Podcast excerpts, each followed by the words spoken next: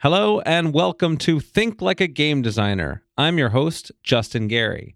In this podcast, I'll be having conversations with brilliant game designers from across the industry with a goal of finding universal principles that anyone can apply in their creative life.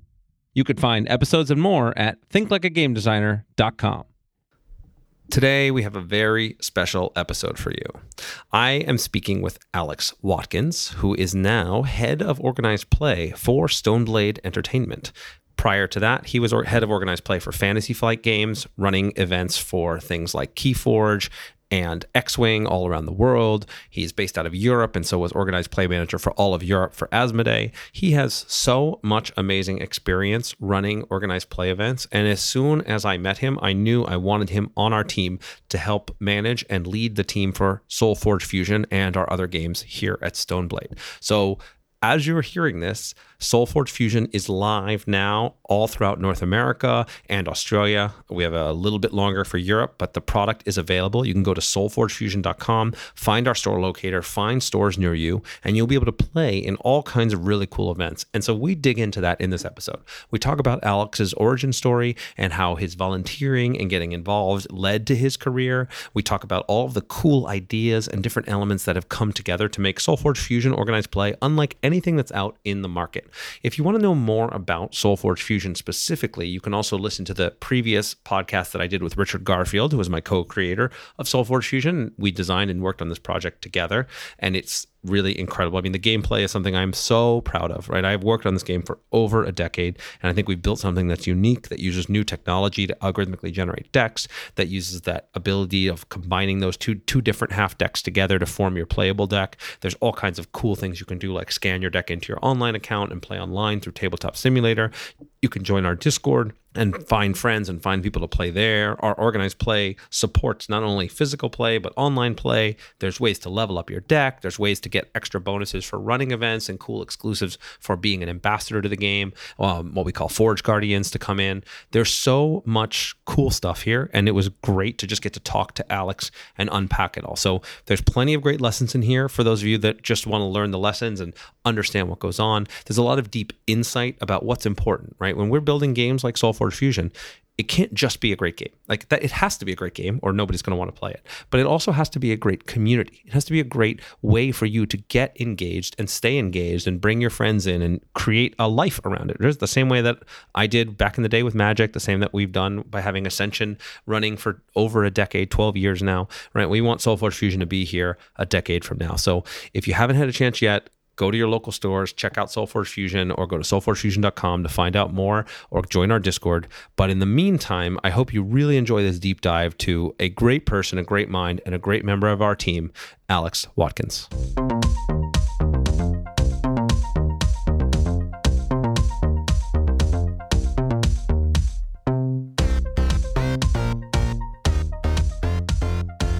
Hello and welcome. I am here with Alex Watkins. Alex, I'm excited to have you on the podcast, man.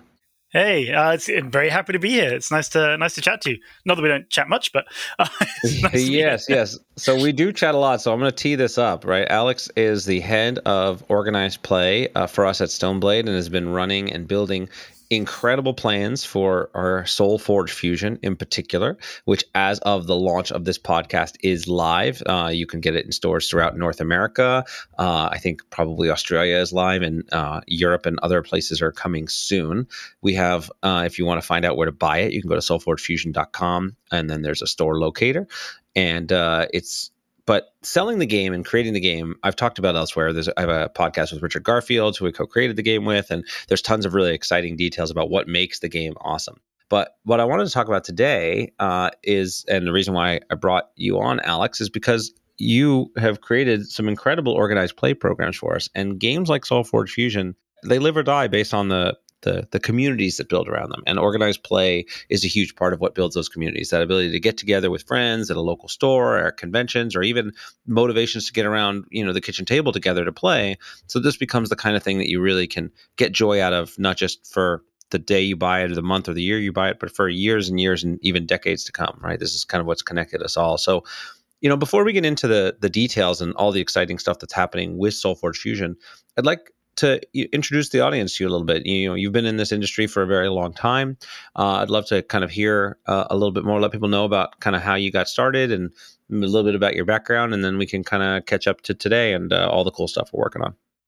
Yeah, that, that sounds good. I think, um, like uh, like a lot of people in the industry, I, I was introduced uh, through a bit of Warhammer, a bit of uh, Magic the Gathering back in back in the day when I was younger. Uh, I think it was a family holiday to Greece, and there was a couple playing Magic the Gathering by the pool, and uh, they introduced me to it when I was probably way too young to be playing the game, uh, but uh, this was enough to get me hooked early on.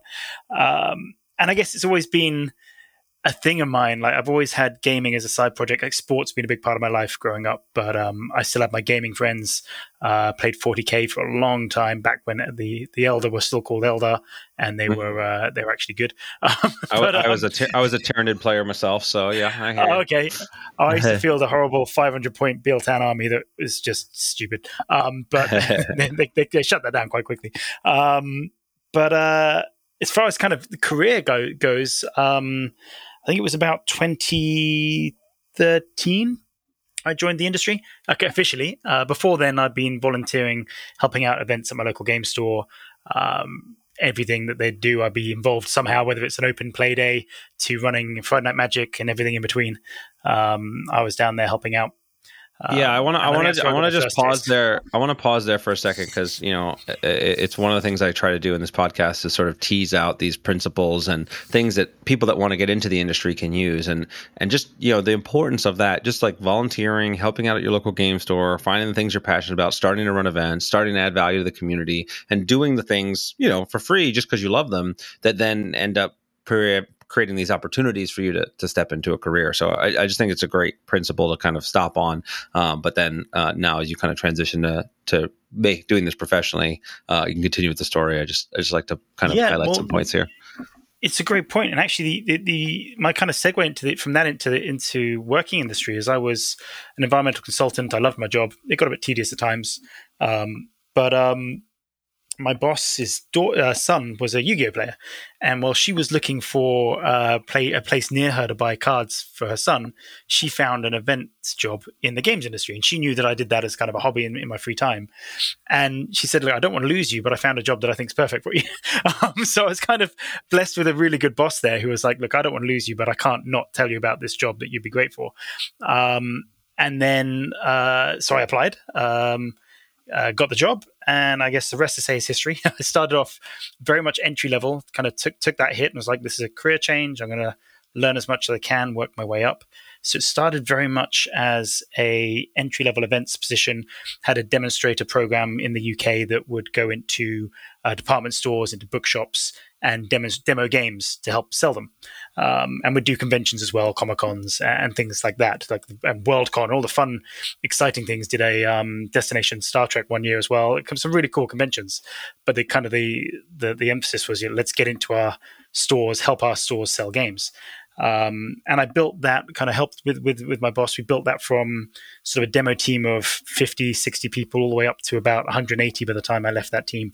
Um, and we had pretty much something going on every weekend of the year somewhere. Um, and it was, it was fun. It was good. It was successful. Um, and it wasn't, it was a couple of years of doing that. Um, And what I got asked to the success up, of building of building a team like that. Like, what is what are the factors you know to building a team that's a, a huge number of people to grow to?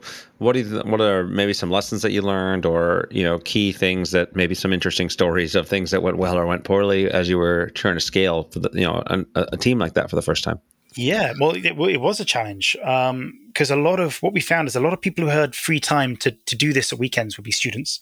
Uh, we had a handful that weren't, and they had their normal day jobs. We even had a um, a few engineers and you know fairly well paid professionals who still enjoyed going to Comic-Cons and, and demoing games at the weekends, um, and they'd work with us. And, and that challenge was as the as the team grew, we kind of had this, I guess, false mentality that we've got more people, so we can do more.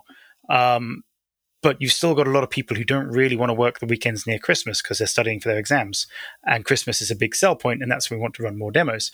So you ran into this kind of false belief that, well, we've doubled the number of people, so we can do twice as many demos. And we'd start telling all these companies that we can do all these demos.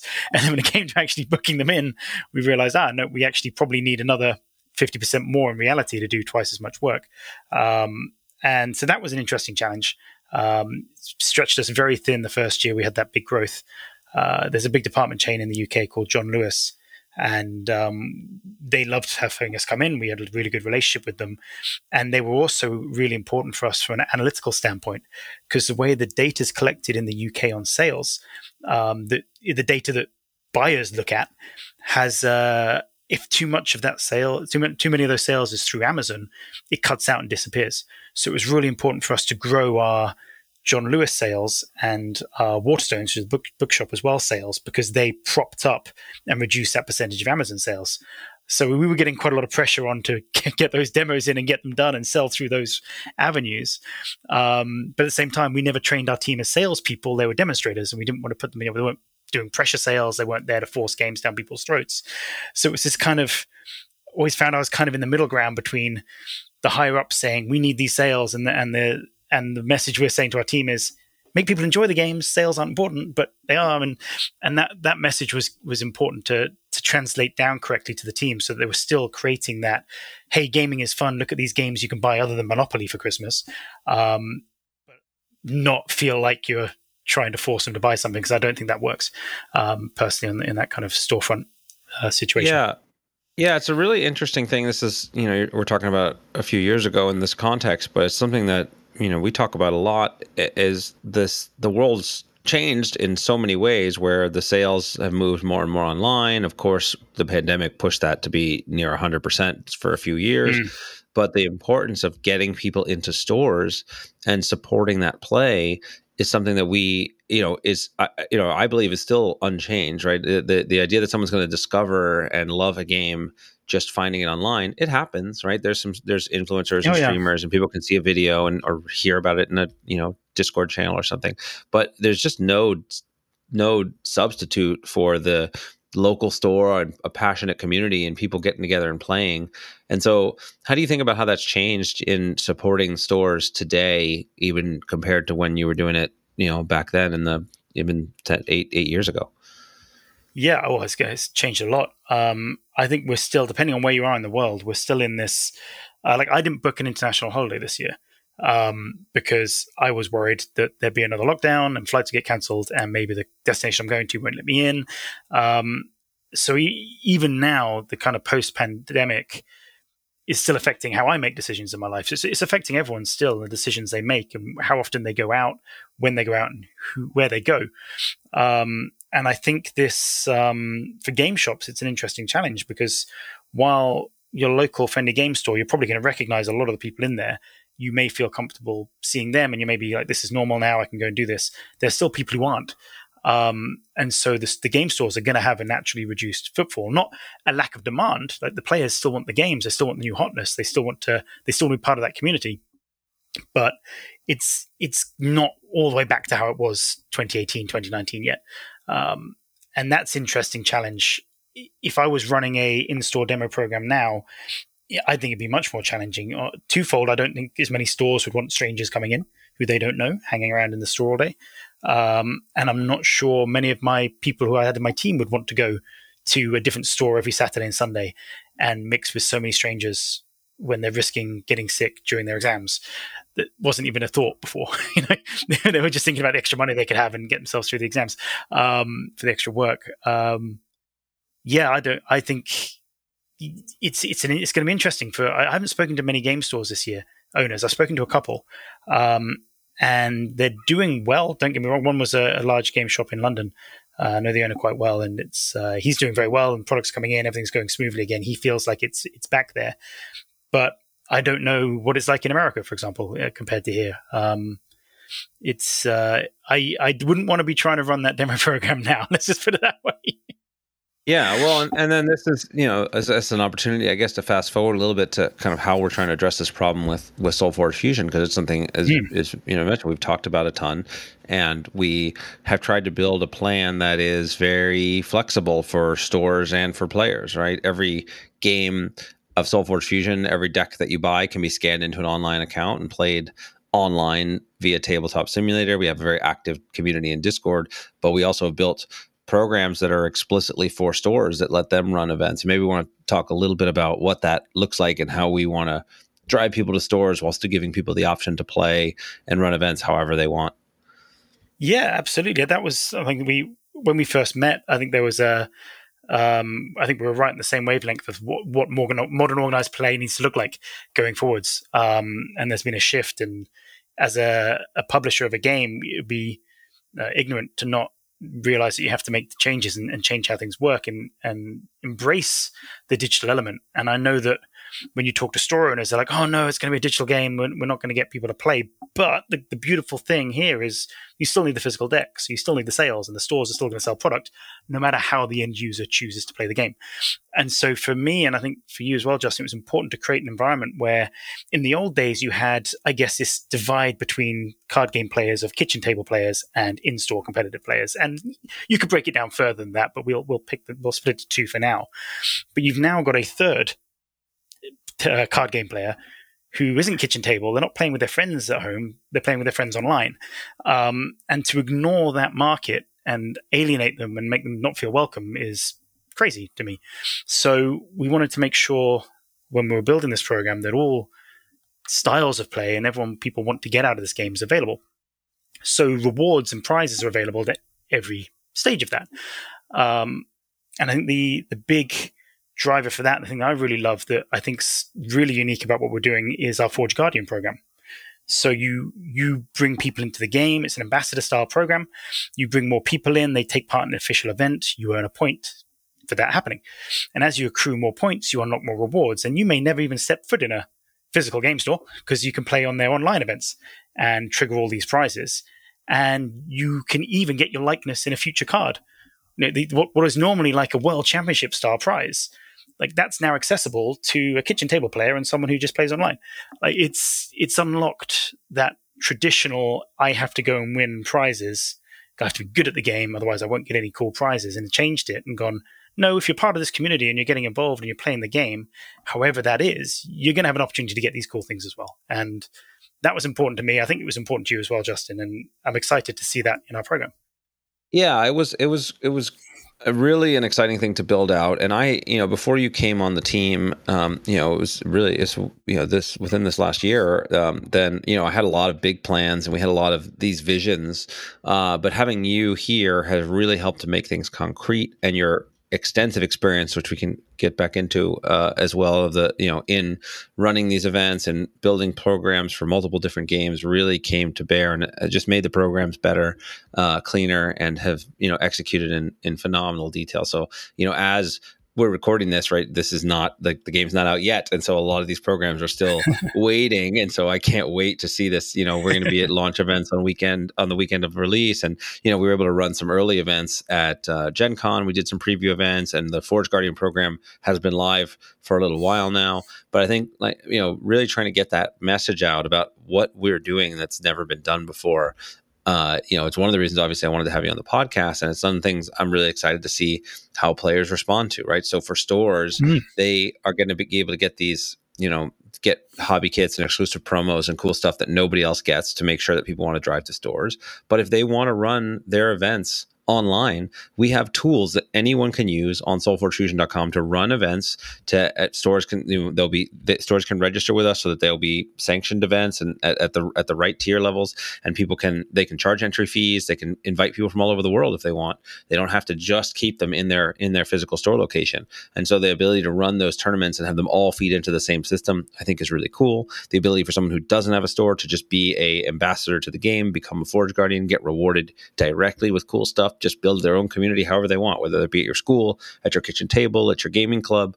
You know, the world has changed and every community is different. And trying to build a program that supports, you know, a great game, but more more importantly, supports great communities and you playing the way you want to play uh, is something that, you know, it was clear when we first met that you had a similar passion about as I do, because as much as, you know, I've, to me, like a great game is the precursor, right? If you don't have a great game, you're not going to get, you know, people are not going to stick around. They're not going to come for it because you know, you're wasting your time.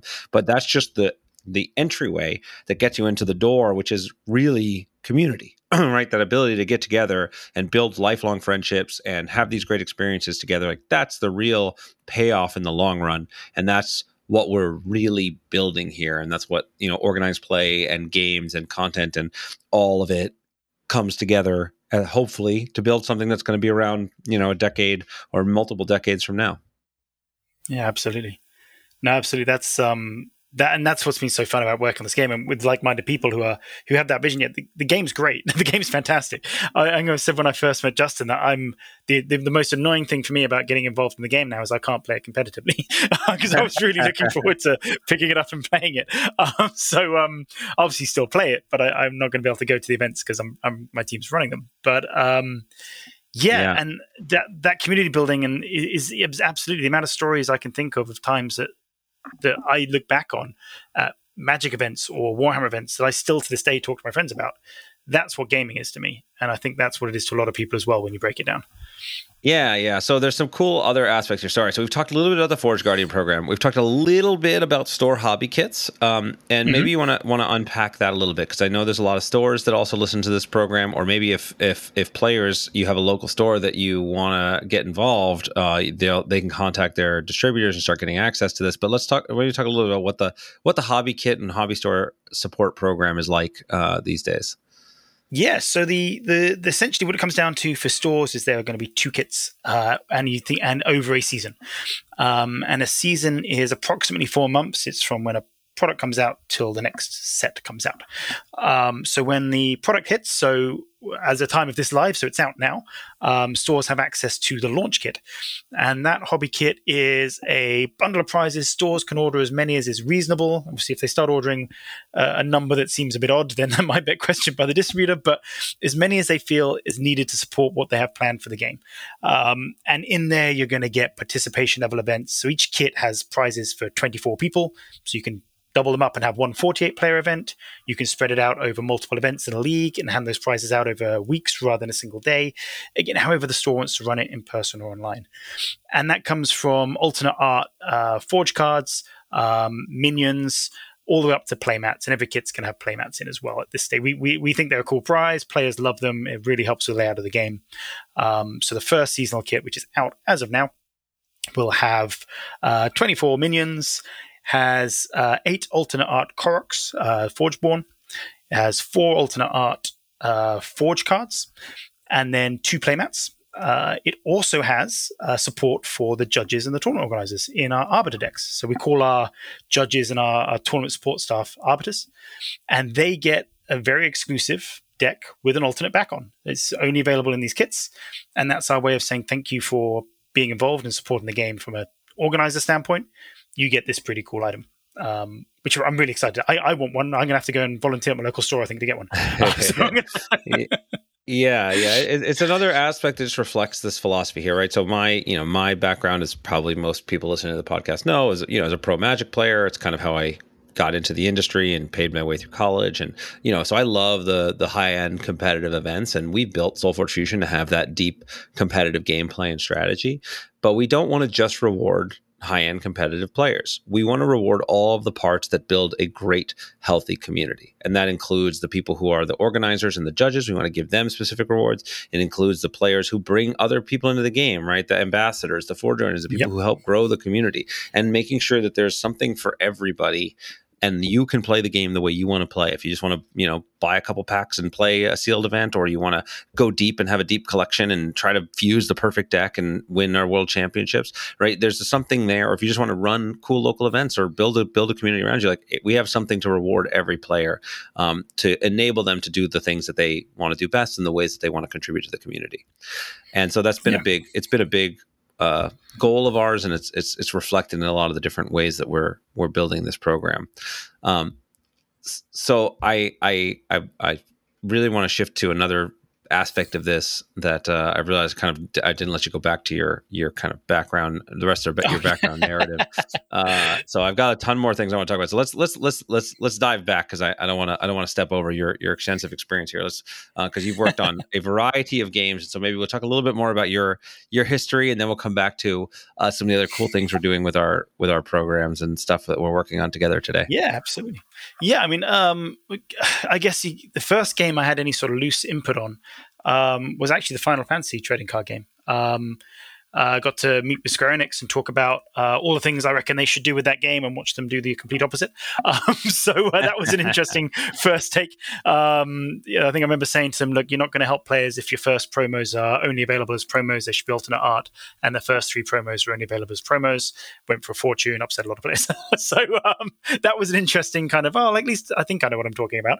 Um, from Yeah, from I, that's, there, a, that's, a great, yeah. that's a great thing. I'm going to keep interrupting your story because part of the fun no, of the no, stories is to is the pull out these lessons, because this is something that's a lot it's like a hotly debated topic and has been for a long time. And you know, there's some games offer exclusive gameplay promos as prizes, mm-hmm. and some games will just offer cool, you know, more cosmetic, whether it be alternate art or cool little tokens or other things that are, you know, cosmetically differentiate you but don't differentiate you from a gameplay standpoint. So yeah. What is it that you and I are, I know, think very similarly about this, but just to tease it out for people that are trying to make that decision, you know, for their own games, mm. what do you think so, what do you think the upsides and downsides are of that exclusive gameplay element?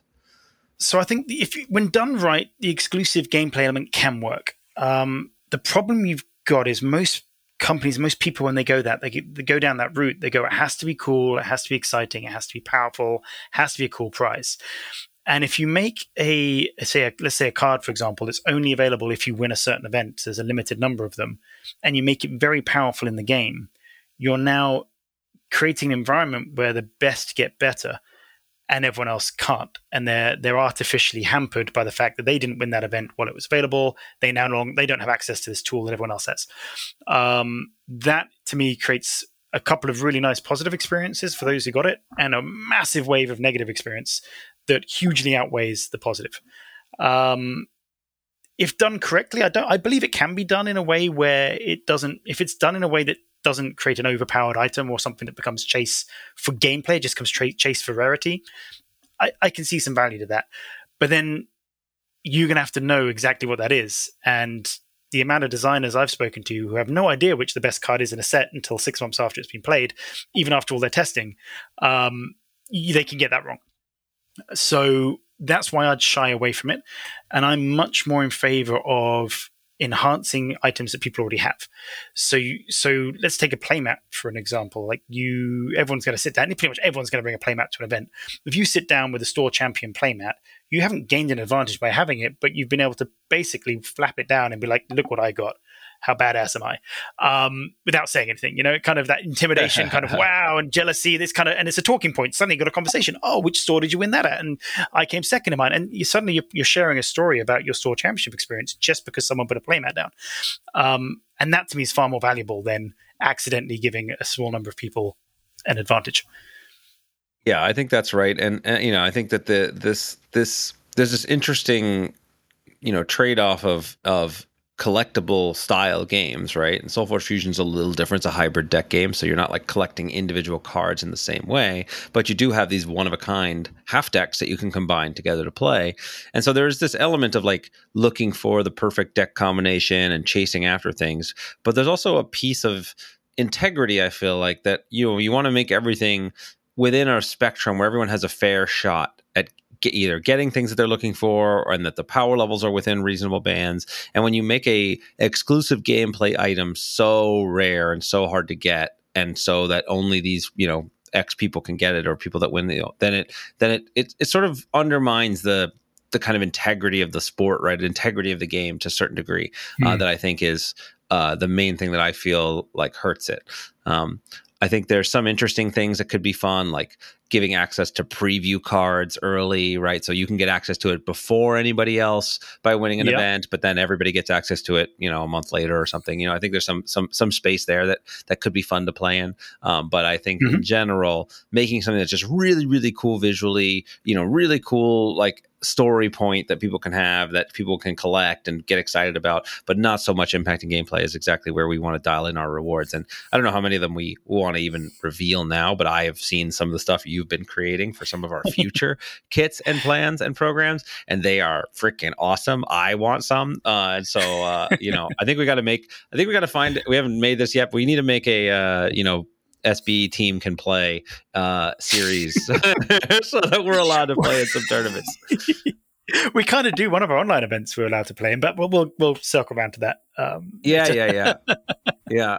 All right. So anyway, so I so you were uh, so this is great. We'll go back to back to a video story. So you so you gave uh, the Square Enix and Fantasy Flight a bunch of advice they didn't follow. You realized that hey, they probably should have followed your advice. And then how did things go from there? Uh, so I then I had to stop working on the uh, Final Fantasy game c- because I started working with Fantasy Flight um, specifically. Because whereas before I was working for the U K distributor of Asmodee, which meant any title they distribute I could work on. I was now working for the studio, so I couldn't really touch um, the Final Fantasy game anymore because that would have been a conflict of interest. Um, so I didn't get to do much more than the very very early conversations. The person who's running it now, based in Europe, good friend of mine, great guy. They're doing some really cool things. I, I hope the game does well. It's it's got the right people and right passion behind it now. Um, and so, um, yeah, I ended up working with uh, Fantasy Flight Games Organized Play. Uh, so that was quite a vast catalog. It was, here you go, here's nine competitive games to run Organized Play for um, in Europe. And so it was anything from uh, Game of Thrones card game. Um, we had uh, Star Wars Destiny, which is another card game. Uh, Netrunner was in its twilight then. I got to do a bit with that before it went. Um, and then the minis games of Star Wars X-Wing, Armada, and then Legion came along. Uh, and then Keyforge came along. It was this constant conveyor belt of lots of different games, all wanting some form of organized play, all, one, all needing a different organized play, really, um, all trying to be packed into this one condensed program. Uh, and that was a fun challenge. Um, I got to, so my first, it was, I think it was in November when I accepted the job, and I had to run the first European Championships in June, which had never been run before, um, for eight different titles. Um, yeah, wow. that was, that was kind of a, here you go, go figure this out. Wow. Yeah. Thrown right into the deep end. That's impressive. Yeah. Uh, yeah. Oh, and so, at the same time, run some X-Wing events. Yeah. yeah. So, so, okay. So here's, it, this is another interesting area to dive into. So, you know, you had eight different games, all with eight different needs and eight different things, and you have to build programs for all of them. Uh, mm-hmm. And so how do you think about teasing those elements out and what each game needs? And I'll, and I'll make it a little a little uh, more relevant to us all uh, in the sense that, like, hey, we have right now we have Soulforge Fusion, which is we've built extensive organized play plans. And we're going to obviously unpacking here, and people can find out more on soulforge fusion dot com or in our Discord. There's a Discord link on stoneblade dot com. But uh, we also are... We've already announced that we're going to be doing a new Kickstarter for Ascension Tactics sequel, uh, which is a, you know, deck building miniatures game, and that has its own different types of needs. And so when you think about the difference between how you build an organized play program, you can either reference your your previous examples from the um, Fantasy Flight, or you can uh, reference our modern ones and, and how you might think about these things differently. Well, yeah, absolutely. Um, it's it's. Um... It's interesting, really, because lots of people from, I think this is a good time to talk about kind of different stakeholders in organized play. Um, and you, you can kind of abstract out as far as you want. But I think the simplest thing to do is to say, let's split it into publisher, store owner, and player, and say, what do they want out of the game, and find the common denominator. Um, I mean, you could go all the way up to going, having fun or, or being happy being a common denominator, right? But then organized play is the same as a Labrador, so that doesn't really help us. So if we're going too far up and saying that being happy is the thing we're trying to achieve, that's pointless.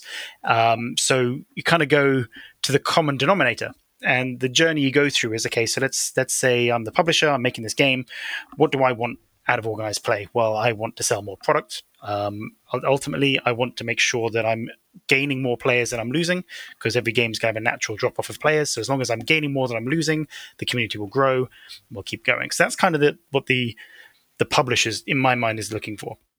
And as a store owner, um, ultimately, you're only going to support games that sell, because uh, you walk into a, any game store on a Friday night and there's going to be a majority of the tables being used for one game. Um, and if we're as a publisher going, hey, we want you to put tables aside for our game, there needs to be a justification, a reason for them to give up the tables for other games. So for a store, they're looking at that game and going, okay, how do I fill seats? Is it filling seats? Is it selling me product? Am I happy that way? And the players you can split up multiple times, as many other game studios have done, into the, you know, the, the, the Spikes and, and Timmys. Um, but fundamentally, you can simplify it and say that they want a community, whether that's a competitive community or a social community and everything in between. They want a community and a game they can enjoy and love, and they're happy to invest their money and time in. Um, and so when you kind of extrapolate up, um, everyone invested wants more sales. because that helps everybody. It helps the store, it helps the studio, and it helps the players, because more sales means more people are playing the game.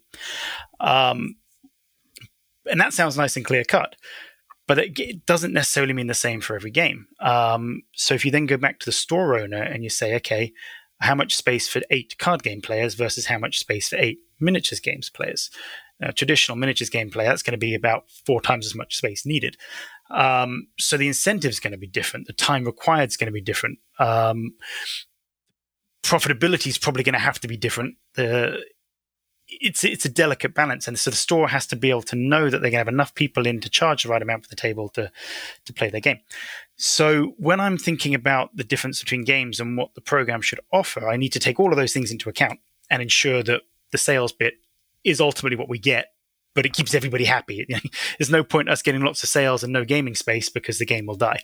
Um, hence, you know, that's why we for, that's why we focus on in-store play. Um, and so, kind of step back again to what's different. Well, with a miniatures game, more often than not, even the most competitive players aren't there for winning; they're there for the story. Uh, they're there for the experience. It's normally a longer gameplay period. They're normally going to be more sociable and chatty with their opponent than, say, a card game player who might only be playing thirty, forty minutes. Um, and they're more likely to share their story with their friends they came with rather than with their opponent. Um, and so you want to create different interactions. So let's say, let's take a competitive card game. You want quick, snappy, fun formats that are going to get the players focused, thinking, and trying to out-strategize each other in a quick, impactful way. Uh, with a miniatures game, I'd be looking more for a slightly more campaign, drawn-out style scenario where you get to tell that story with your opponent, whether it's through I'm beating you and we're telling I get to tell the story because I won, or whether it's we had this crazy interaction and this all happened and and then everyone piled in, whatever the story becomes, and we have a fun story to talk about that then affects the story of the game even better, um, like it gets passed on and affects the actual future product, then I think that's really valuable in a miniatures game versus a card game. Um, I realize I've just said that while creating story for a card game, but Soulforge is very different. It's not that kind of, it's not Magic. It's it's a different card game there. Um, I, I might have waffled beyond saying what I meant to say there.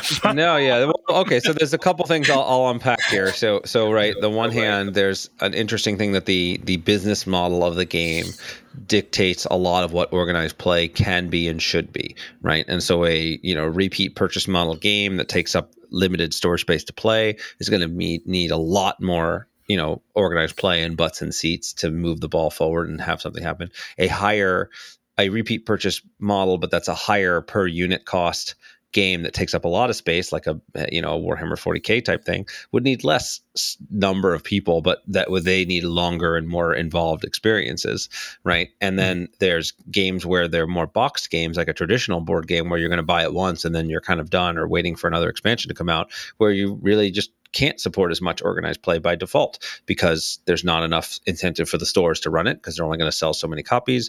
The players can, you know, drive, you want to drive those players more towards whether it be home experiences or convention experiences or or rarer kind of gathering type experiences at the store. And so there's a there's an interesting inter- interplay between business model and and organized play support and what's going to support those kinds of players.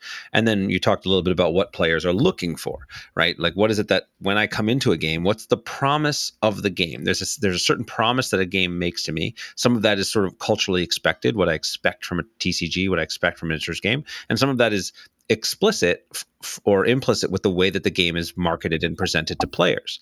And so this is one of the things where Soulforge Fusion has been kind of an interesting challenge for us to market and set up, because there's no game really like it, right? Like, so you, hmm. we didn't get to this part in your history, but you you ran organized play for Keyforge, which of course is a, is one of the closer parallels, right? That was algorithmically yep. generated game.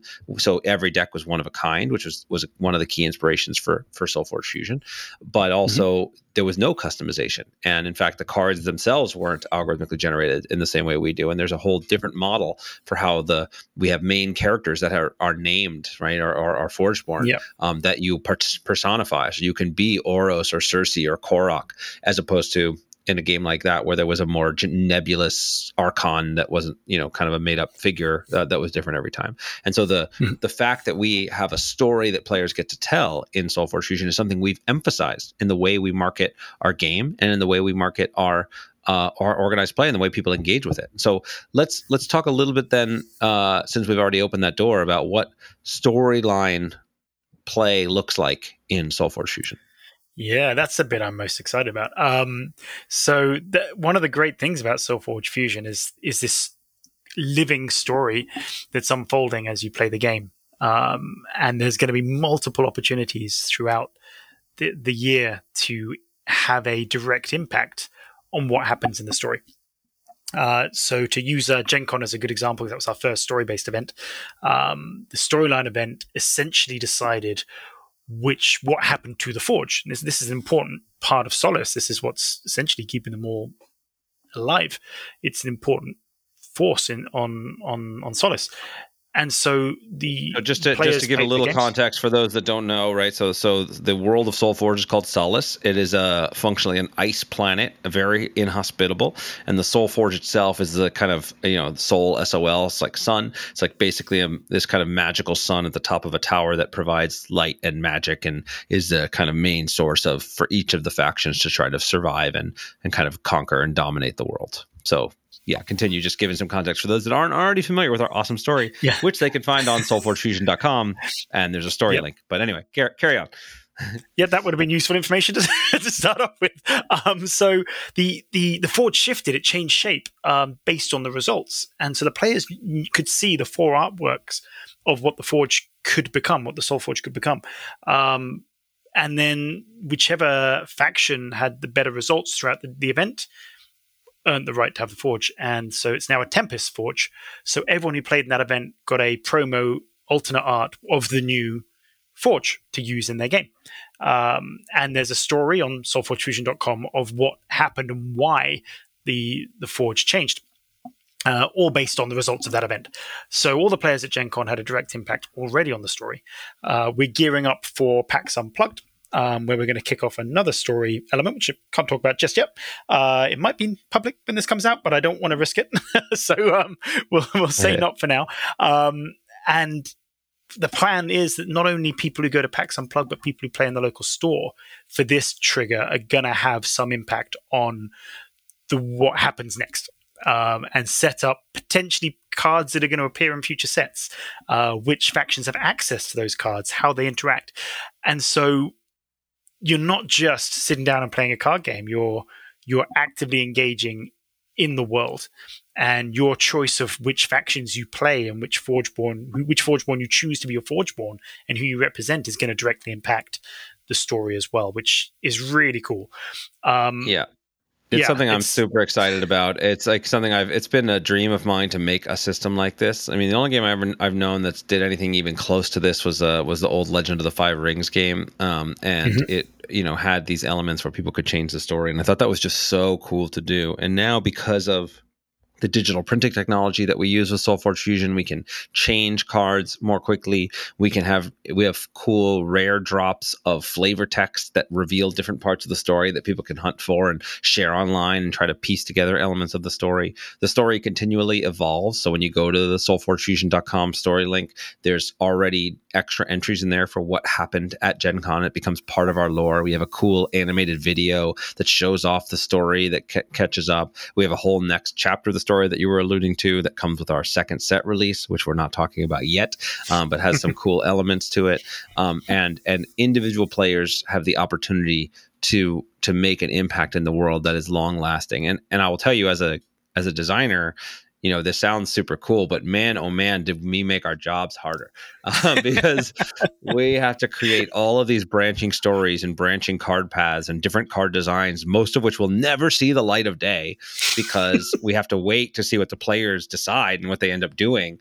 Um, but it's also really cool because it gives us the opportunity to just to just play around, right? So our, you know, where we have our championship events where they're more competitive and we have a, you know, pretty kind of, you know, straightforward rules enforcement, and you want people to bring their best decks, with the storyline tournaments, we got lots of fun surprises that we throw at players and lots of things that can happen based on the story that will change up the game and do kinds of crazy stuff. And so it's just it's just one of the most fun events to do. And so so if you are have a chance to come out to PAX Unplugged, uh, it was December second to the fourth. Uh, Alex and I will both be there, as well as uh, mm-hmm. the rest of the store, Stoneblade team. And we will be having uh, the storyline event there, as well as a championship event.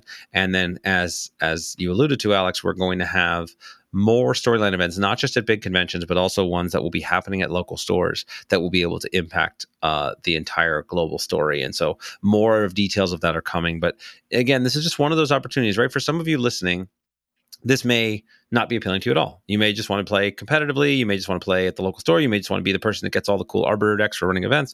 But for some people out there, I know this is true because I'm one of these people, right? You're like, oh my God, that's amazing. Like, that's what I want to do. Like, I want to get involved and really deep dive into the world and the lore and the story. And so, you know, we're creating something. This is kind of the underlying philosophy of organized play for me, is right. You create the ability for people to play the way they want to play. You create the ability for people to get immersed in the world to whatever degree that they're excited about and interested in. Uh, you know, because that's the these kinds of games. It's a it's a it's a big tent, and a lot of people. Some people are going to be wanting to go and just you know be collectors, right? This is all of the decks. Not mm. only are, is every single deck in Soulforge Fusion numbered so that you know where in the print run that deck is, but every card is numbered. So you know how many of that card have ever been printed when your yeah. card got printed, right? Which is nobody's ever done that before. It's like, because we have over fifteen thousand possible cards in set one alone, and they because of the way the algorithm works, that number just exponentially increases. I know that with over, you know, well over a million decks printed, there's still a bunch of number ones that are still out there, you know, and so there's this really cool discovery process. And other people are going to be like, oh, that's cute, and don't care about that at all, right? So so trying to really build something that's exciting and appealing for everyone uh, has been a, a big goal. And so, I mean, look, I, you know, you've, you've been working with us for, for most of the year, Alex, and I, but I've been working on this on Soulforge in one form or another for over a decade, to build the lore, to build the world, to build the gameplay, to build everything that comes to this. And so uh, I can't wait. I mean, literally, you know, we're having this conversation like a week before launch. This is live now when people are listening to it at the launch. It's like, I'm freaking out. Like, I'm excited to see how people react to this stuff. So yeah, if you guys, uh, you know, you guys are playing, like, uh, share your stories with us, please. Like, come to our Discord, post on social media, like, show us. Tell us what you love. Tell us what you don't love, right? That's the other thing. That's that's the other piece that I think is really important, is this, it's a community. And when I say it's a community, I don't just mean like it's a community of y'all, right? It's a community with us. Are you, if you have ever seen us at a convention, you know how welcoming our team is and how much we take feedback. If you want to join onto our Discord, we're super engaged and super active, because we're going to get some stuff wrong, right? So actually, let's uh, you know what? Um, let's let's let's highlight some examples of things that didn't quite go the way we thought they were going to go. The things that we were excited about yeah. that didn't quite work. Let's talk about uh, maybe season zero. Uh, we had yeah, yeah, because I think I think I think it's it's it's easy to talk about all the exciting stuff and things that are that are great. Like the Gen Con experience was amazing. The storyline was amazing. But let's talk about season zero. What were we thinking? What did we try to do? And what kind of how did that actually play out? So I think if, when we when we described season zero to everyone who was involved, everyone thought, this is amazing. It's a great idea. Let's do it. Um, so what season zero was, was an attempt to get stores engaged with the game and players involved with the game before it comes out, utilizing the fact that we have Tabletop Simulator so that everyone can play the game now. Um, they can play competitively against each other. We could set up a Discord, host a tournament. And our plan was to get demo decks out to as many stores as possible in North America, get them to run in-store demos, uh, even run an event if they want to, whatever they wanted to do to select three players to represent their store. Uh, and then those three players would join us on the Saturday. We'd play like a March Madness style single elimination team event where the end would have one final store be the champion store before the games even come out. And we're going to send them some extra prizes. The top eight stores get some extra prizes to give out to their players at their store, um, the top sixteen. Um, all in theory sounded great. Um, we had the demo decks go out, and then nothing really happened. Uh, no one was really coming back to us. And and when we started kind of talking to store owners and to the distributors and saying, hey, what's what's going on? What's happening? Where, why aren't we getting people signing up? We know the demo kits have gone out. We were hearing some really interesting conversations. Um, lots of store owners going, I don't get it. How can I run a tournament when the game's not out? and not understand that they don't have to do anything. they don't, they're not running the event. We are.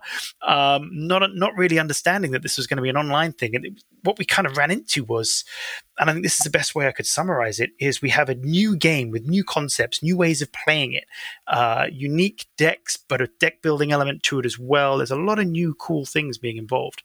On top of that, we've got an O P program that goes, hey, we're happy for you to play online. In fact, we encourage it. You know, this is you still, you know, still going to buy your decks at your stores, but come online and play, run events online. This is all part of our new organized play of the future where we're embracing every style of gameplay.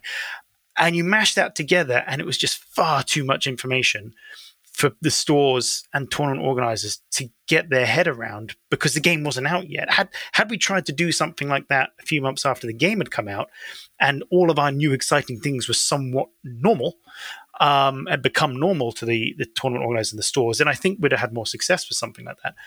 But I think we ran into way what to us was all very straightforward and very simple because, as Justin alluded to, this is ten years worth of his life.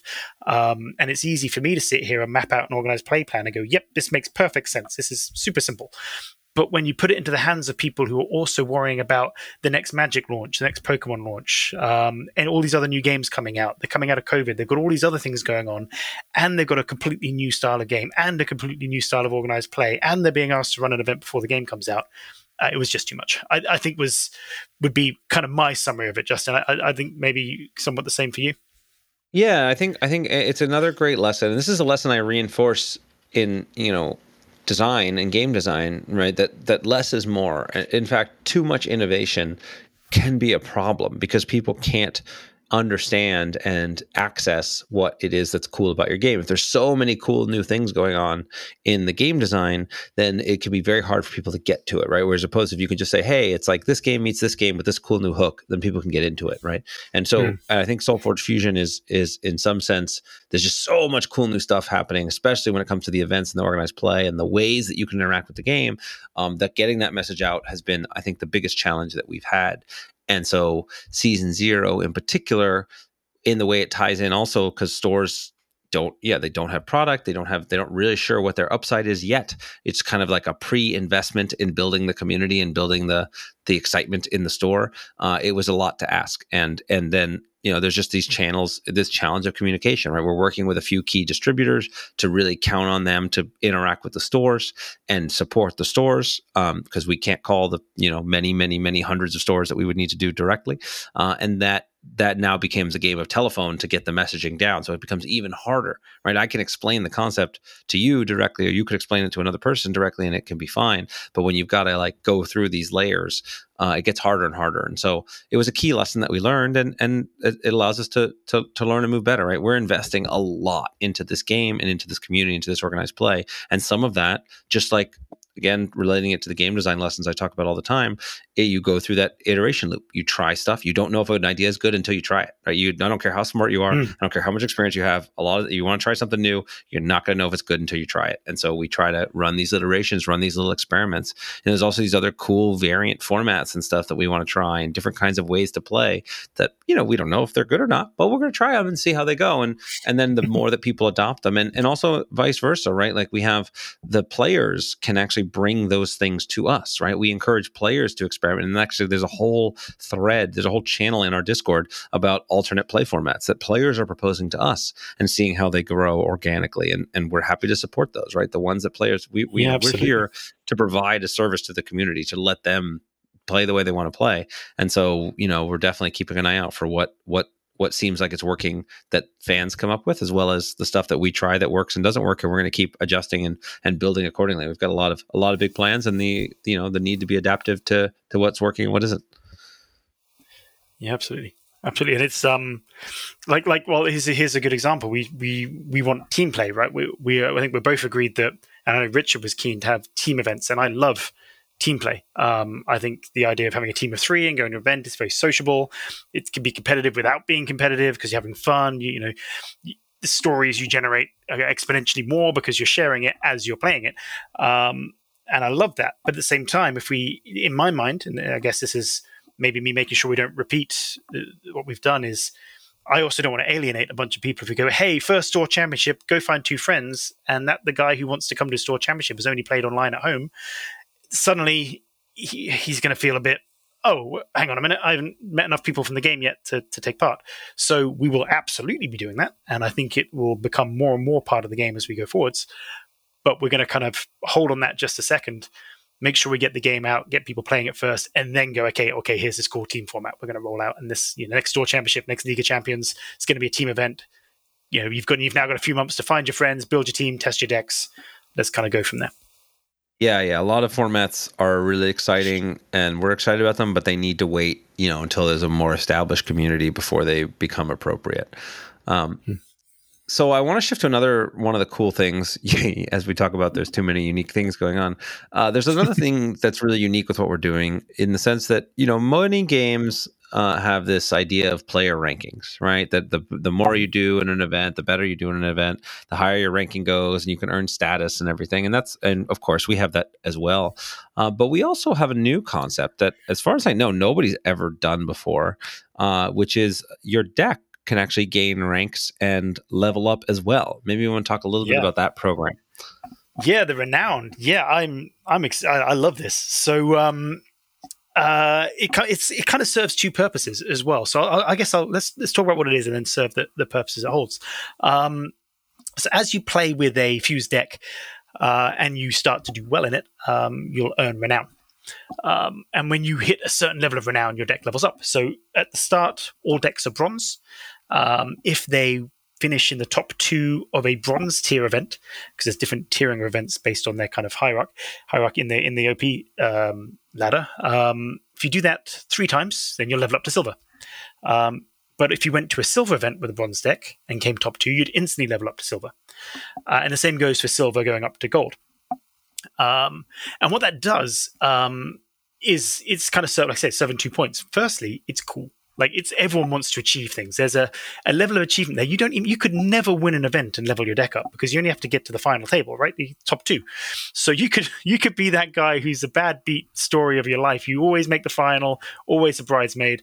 Like, you never quite win an event, but you've taken a deck all the way from bronze up to gold because you're still getting there. You, you, you're doing well, um, and that's cool. And people like to have that kind of uh, that ability to stretch something to achieve beyond just the result of the event. Um, the other thing it does is it's going to help balance local games. So with this procedurally generated system we have, there are going to be arguably better decks than others. That That's just the nature of it. That's part of the fun. And someone's going to find a very good combination of two decks in their local area, which is very powerful. Now, if they win a couple of local events, their deck's gone from bronze to silver, and local tier local events are all bronze tier events. And bronze tier events can only have bronze tier decks. So straight away, that deck is not going to continually dominate and hammer new players and make life miserable for everyone, because the super competitive player in the local meta's got it and is trouncing everyone. It's going to level up and be ready to be used at the next tier. Uh, they're going to be challenged now, go and find another deck or fuse another deck to bring to the game. So it's that's the second and arguably the more important reason for this, this renowned system is we, we're not going to have to worry about an extremely stale local meta um, that can happen. I'm thinking back to Splinter Twin and Modern Magic and being miserably stomped by my friend uh, over and over again playing Splinter Twin um, when, uh, when, until it got banned. Yep. Yeah. Yep. Yeah. No. The, uh, the yep. ability the ability to evolve a metagame without having to ban cards, right, or do something like very mm. drastic, is a really powerful tool that we have here, right? You want the best players with the best decks to be playing against the other best players in the best decks. You don't want the, you know, and then and similarly, you want that kind of new player entry and experience in the local communities to be constantly fresh. And this is a tool that nobody's ever had before that I think could really empower that in a way that's really phenomenal. Yeah, I think I think what we lessons I'd say I learned for building this, having worked on Keyforge and the chain mechanic, is it was just too slow. It wasn't quick enough, it wasn't responsive enough, and it wasn't a big enough penalty. Um, and it, it just didn't really work, if I'm being completely honest. Um, whereas this renown system, the, the chains always felt the chains felt negative. You didn't feel like you'd achieved something. Um, you're like, oh, now I've got chains. Ugh. Whereas with um, With with the renown system, you've achieved something. Like, right, I'm now a silver deck. That deck I can now take to Worlds, because you have to have at least a silver tier deck to go to Worlds, which is a gold tier event. So the, there is the, the negative and positive. The negative, okay, I can't play at my local, but I've now got a really cool deck that I know is good. I can take to the World Championships. So it's not just a negative, which is what I feel bans are and what I feel chains were, is just a negative. It, this right, doesn't yeah. feel like a positive there. Yeah, the perception, and we have, you know, that we have that if you win with a deck at your world championships, you can turn your deck, it can become platinum. There's mechanisms for being mm-hmm. rewarded for the cooler and better you get. Uh, you know, it's sort of, it was sort of funny for me because like back when I used to play Magic professionally, and I would, you know, I won a Pro Tour with Oath of Druids, after which they banned Oath of Druids. I felt like I won the game. But like I did it. I broke the game. Haha. You know, uh, and so there's this interesting, uh, uh, There's this interesting kind of interplay that happens as you're, uh, you know, succeeding, and you know it, it it feels like a rewarding experience, and you get prize for it, as opposed to just no, no, no, you're you're that's banned, you're blocked, you're starred, you're stopped uh, from doing the things that you want to do. Uh, so I, yeah, I'm very excited about that. Everyone I've talked to has been uh, really excited about it. I think it's a tool that that that is going to really change the face of the way games are played. And, and again, it's something that's unique based on the technology of how we build our games. But you couldn't do something like this in a game like Magic, in a full traditional mm, T C G, because you can't like ban, you know, you level up a deck because the decks are all individual cards. You change one card and blah, blah, blah. But here, because each half deck has to stay together, uh, they can gain this, this, this renown that goes with them. And if I trade you my deck, you know, you're someone that wants to go play in the World Championships, you have to have a gold tier deck, or you know, silver tier deck at first, at least, and then you could you could get that from somebody else and get a chance to play. And you know, if you're not a very good player, you're not going to do very well. But it becomes an interesting additional way for you to like increase the value and collectability of decks, and have this sort of interesting trade off that goes on. And and again, just to re clarify, right, the same is the the same ranking system applies whether you're playing online or in in store or at, a, at an event. So your deck is registered, you do well in a, you know, bronze or a silver tier online event, your deck's going to gain the same renown from it, you're going to gain the same renown from it. So it really lets you, it removes those barriers where somebody who could, you know, previously only be the, someone who could physically travel to a location to play in one of these big events. We're going to be having regular big events both online and in stores and at conventions, you know, all across the world. Yeah. Yeah, excited. Yeah. Yeah, there's so there's so much here, uh, and and and again, we're just sort of scratching the surface. Players are just now going to be able to have their their hands on this, and uh, it's a very uh, it, it's just a, such a wonderful time to be doing this. And, and again, I cannot express enough how glad I am to have you on our team, and how much you have increased the quality level of what we're doing, uh, brought at a level of passion that is, you know, something we we value so much here. And and also just to highlight to to the audience, you know, how much I, you know, I, Richard and I get a lot of the FaceTime and credit for for the game, but it is a incredibly powerful, passionate team of people that make something like this happen. And we have done it with a very shockingly small team, uh, all things considered, yeah. Right? You know, you think, when people think about it, they think, oh, they must have, you know, dozens or hundreds of people or whatever. You know, we started this year, I think it's like seven people on our team, and now we're up to maybe eleven. But it's a very, uh, it's a very passionate, dedicated team of people that try to handle all aspects of the stuff, whether it's the the mess of trying to get your product to you, right? We we did we had to push our launch date back twice because product got stuck in port, and it got stuck in train stations, and got all kinds of crazy. Moving all that pieces through, getting all of the organized play kits down and sent to stores and communicated to stores, and the programs designed, getting the event, the online stuff working at all, and getting it all the how your digital database works, how we algorithmically generate the decks and make sure they're all one of a kind and track everything. There's just an incredible team of people who have worked so hard, uh, and so I hope everybody out there gets a chance to at least, you know, try the game. Again, if you want to go to your local stores, you can buy it now. You can find them on soulforge fusion dot com, uh, the store locator. You can also play for free on Tabletop Simulator. There's a Soulforge Fusion mod that's one hundred percent free that includes decks in it. We change all the time. Join our Discord, come play. Um, so are there other things that uh, that come to mind for you, Alex, that uh, that you want to share, whether it be about our program or about uh, you know, organized play in general, uh, before we wrap up?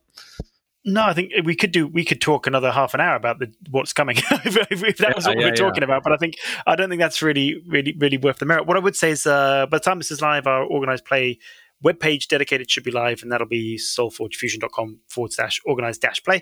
Um, and in there, we're going to have video guides for tournament organizers for setting up. So if you're a store owner and you're not one hundred percent sure how the software works, there'll be video guides in there. That's where you'll find the tournament regulations. It's where you'll find all the information you need. And if for whatever reason you can't find the answer to something, there'll be an email address there for you to ping. It'll come straight through to me, and um, we'll we'll get the information you need. So that's, I've been working on that this week. Um, should be live, but it should be ready to go live at the end of this week, and should be up and running when the product comes so, out. So it'll be up by the time you guys hear this. So uh, yeah. hopefully everything will be all set and going. So fantastic. Alex, thanks so much for being here. And even more, thank you so much for being a part of this team. I, I cannot express yeah. enough how grateful I am and uh, how excited I am to see the world uh, get to see your work and for us all to get to be together and hopefully meet many of you all in the audience uh, at PAX Unplugged December second to the fourth and many more fun events in the future. So thanks, Alex. Thank you. Thank you. Thank you so much for listening. I hope you enjoyed today's podcast. If you want to support the podcast, please rate, comment, and share on your favorite podcast platforms, such as iTunes, Stitcher, or whatever device you're listening on. Listener reviews and shares make a huge difference and help us grow this community and will allow me to bring more amazing guests and insights to you. I've taken the insights from these interviews along with my twenty years of experience in the game industry and compressed it all into a book with the same title as this podcast, Think Like a Game Designer. In it, I give step-by-step instructions on how to apply the lessons from these great designers and bring your own games to life. If you think you might be interested, you can check out the book at think like a game designer dot com or wherever fine books are sold.